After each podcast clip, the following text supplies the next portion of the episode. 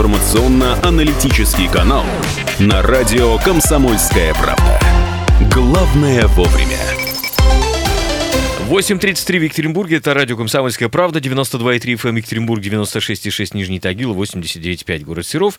Э, семибальные пробки сейчас в центре Екатеринбурга, минус 7 за окном в центре Екатеринбурга, опять же, 6 э, градусов в Нижнем Тагиле и минус 11,5 в городе Серов. Э, парочку сообщений зачитаю. При движении по Егорскому подходу, поворачивая направо в сторону Кора, и чтобы попасть на Новгородцевый, нужно выехать на Высоцкого, проехать 50 метров, повернуть повернуть направо на Новгородцевой. Писал заявку в мэрию, предлагал сделать съезд, не доезжая до Высоцкого, получил отписку, якобы нет места для разгонной полосы, пишет Алексей. Э, просмотрю сейчас э, более детально, потому что не совсем понимаю по описанию, эм, о чем вы говорите. Ну, вот, да, бывает такое. Так, ну и вот стихи нам присылают. Э, зачитаем еще обязательно стихи попозже. Я с удовольствием представляю в нашем утреннем эфире нашу гостью, которая приходит к нам по вторникам, Ольга Николаевна Ихно, старший научный сотрудник, ученый-секретарь сектора социальной истории и Института истории и археологии Уральского отделения Российской Академии Наук. Здравствуйте. Доброе утро. Да, продолжаем мы читать газеты столетней давности. Да, так как сегодня уже я ехала, и город практически начал украшаться к Новому году, и все уже ищут подарки, я думаю, или как-то озаботились, по крайней мере, начали об этом думать, то я хотела бы предложить часть материалов, которые были посвящены подготовке к празднованию Нового года и Рождества в, в городе Екатеринбурге. Угу. Я думаю, что будет всем интересно. Смотрите, э, вопрос э, номер один. Все-таки Новый год или Рождество? Конечно, Рождество. Рождество. А потом, нет, главный церковный праздник праздник, конечно, Рождество, 25 декабря. Нужно учитывать, что до этого По был... старому стилю, конечно. Ну, это нормальный стиль, как раз он и был. Вот то, что до революции, это единый стиль, мы пока ничего не Понятно, трогаем. Хорошо. И как раз вот с, примерно с 1903-1905 года я примерно, э, стало модным или актуальным празднование светского праздника Новый год. Вот к нему э, были приурочены детские елки. Вот они как раз вошли как бы в обиход, не то что в моду, а в обиход. Э, новогодние вечера, ну то, что мы сейчас называем корпоративы, допустим, сотрудники виза, они все собирались, я имею в виду администрация, инженеры, мастера, они собирались собирались э, в Визовском театре и праздновали. То есть был именно Новый год. Рождество – это семейный праздник. Ну, что там, рождение ребенка. Не, не будешь же это выносить на публику. Ну, в общем, да. Как бы такой праздник очень... Он радостный, что родился Спаситель, но это семейный праздник. То есть до этого шли к заутренней, праздновали дома с семьей. Ребенок родился, у людей ребенок родился. По сути, то есть праздник так, такого же рода, пусть и более торжественный, да? Да. А Новый год это как раз светский праздник, и к нему и к нему как раз приделалась та самая коммерческая составляющая, которую все любят и сейчас. То есть это, под, э, это индустрия подарков, индустрия поздравлений и визитов. Угу. Э, и само отмечание Нового года. То есть так. это продукты специальные, ну как бы особенные. Праздничный стол называется. Ну, что? праздничные так. продукты в магазинах и празднование само, то есть как действо э, ну, где-то, вот оно может быть в общественном месте. И тогда в обиход входят в том числе рестораны, клубы и так далее. Хорошо. Э, То вопрос, есть мы говорим про да. Новый год. Про Новый год. Ну, они там как бы немножко, там, когда открыточки, они могут там вместе совпадать, там, э, с Рождеством Христовым и Новым годом надпись может быть. То есть, э, потому что тут я небольшой... Видел, я видел, да, открытки столетней давности. Да-да-да. Я даже шрифт себе представляю. Конечно, да. конечно. Такой коммерческий модерн, как это называют. Модерн, действительно, Ну, коммерческий такой модерн, он немножко не совсем художественный, коммерческий модерн.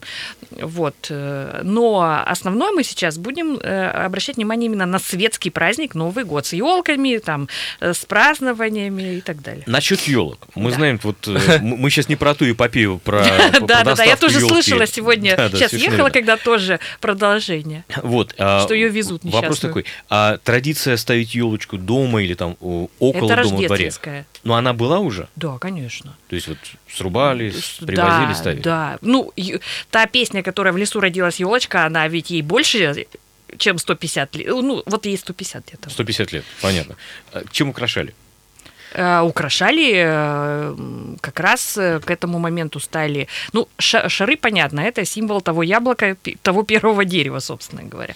Угу. И, соответственно, опять же, вот я вам говорю, индустрия подарков, она стала развиваться, в том числе и промышленные подарки. Но в домашних условиях это, во-первых, самодельные, то есть из бумаги, во-вторых, из картона, из папье-маше. Ну, в конце концов, наряжали настоящими продуктами, то есть настоящими яблочками, могли, конечно, конечно, и фольгу закрутить.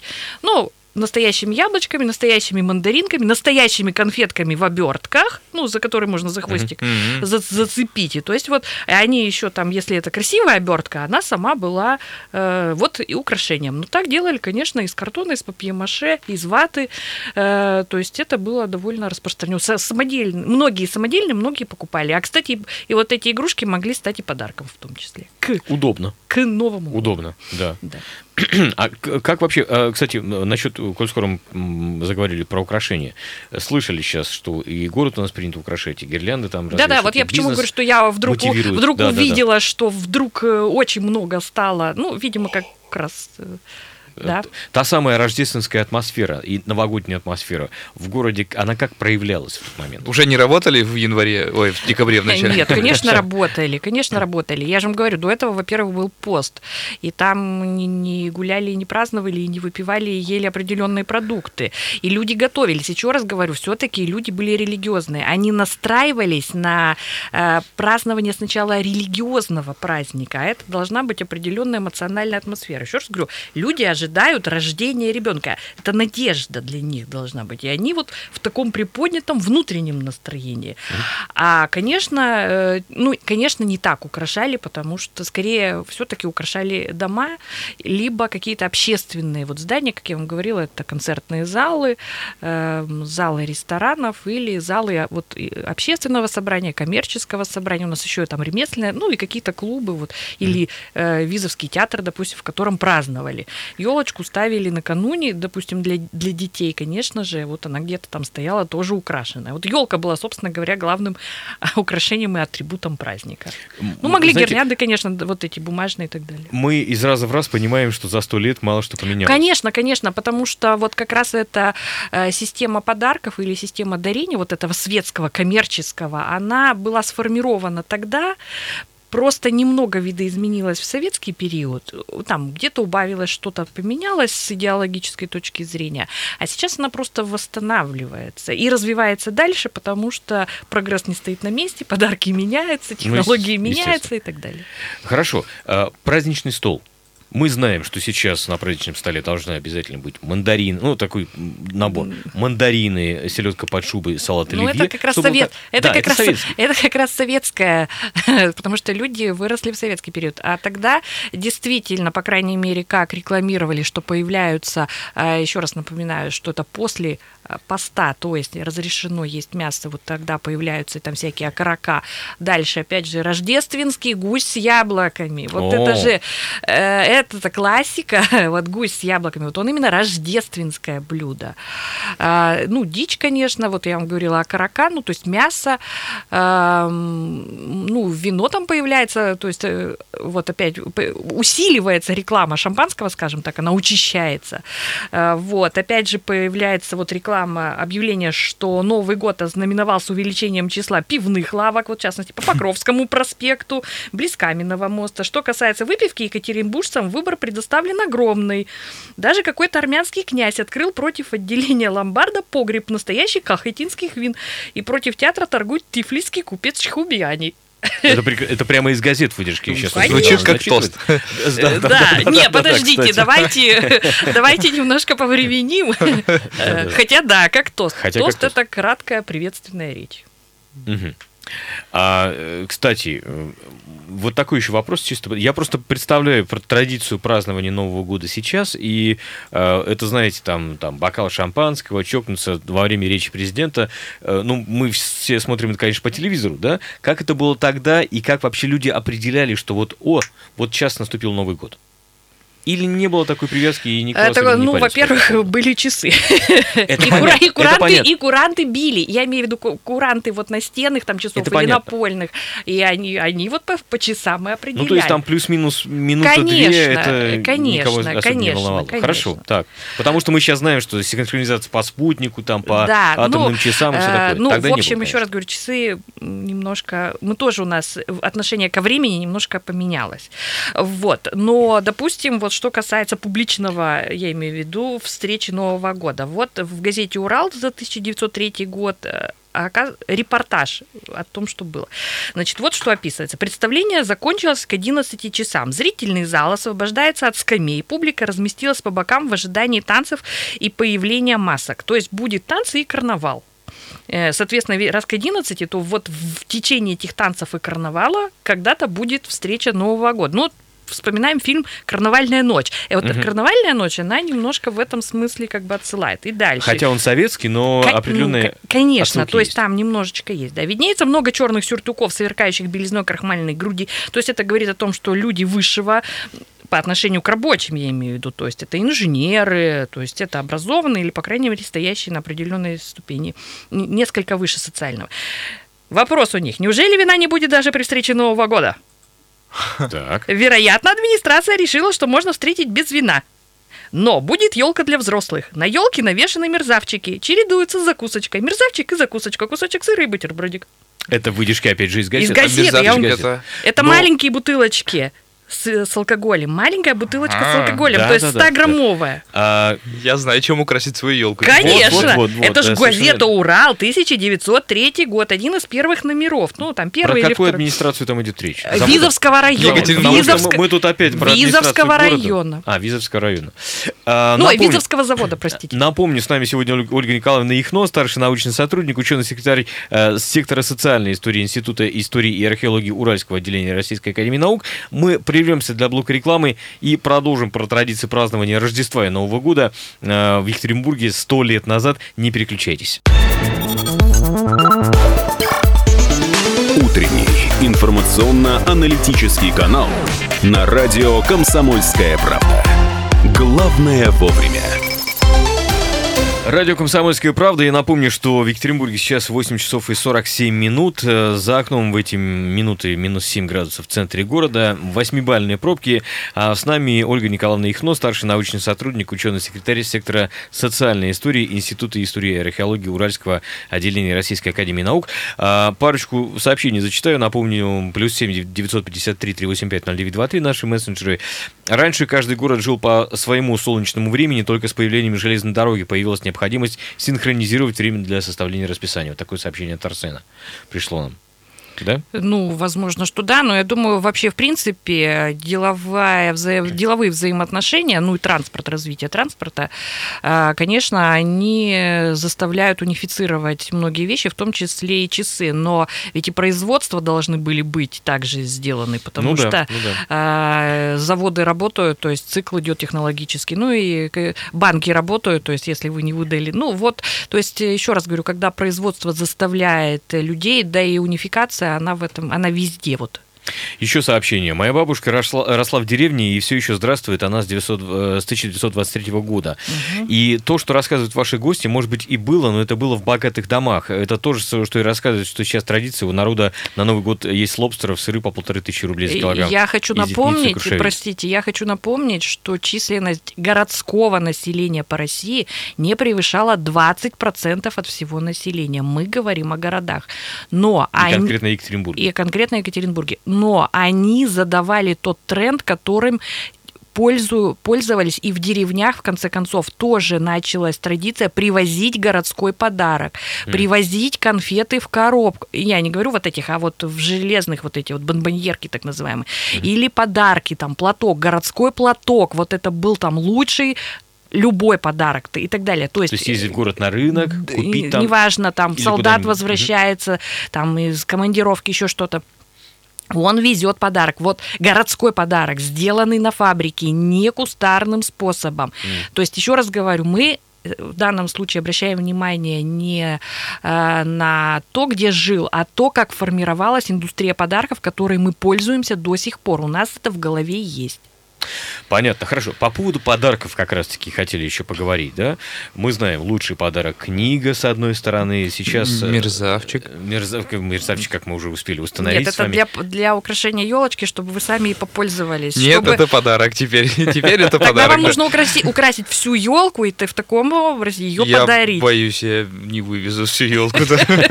Ну вот видите, видите. Хорошо, сделайте какую-нибудь викторину, и теперь, а ну-ка найди. Теперь мы знаем истинную причину, почему не довезли елку до сих пор. Кстати, до- А, кстати, да. Виноваты мерзавчики. Мерзавчики. Навешанные на елки заранее. Мерзавчики. Да. Ну ладно, шутки шутками, правда. Что дарили детям и была ли традиция дарить подарки и взрослым еще?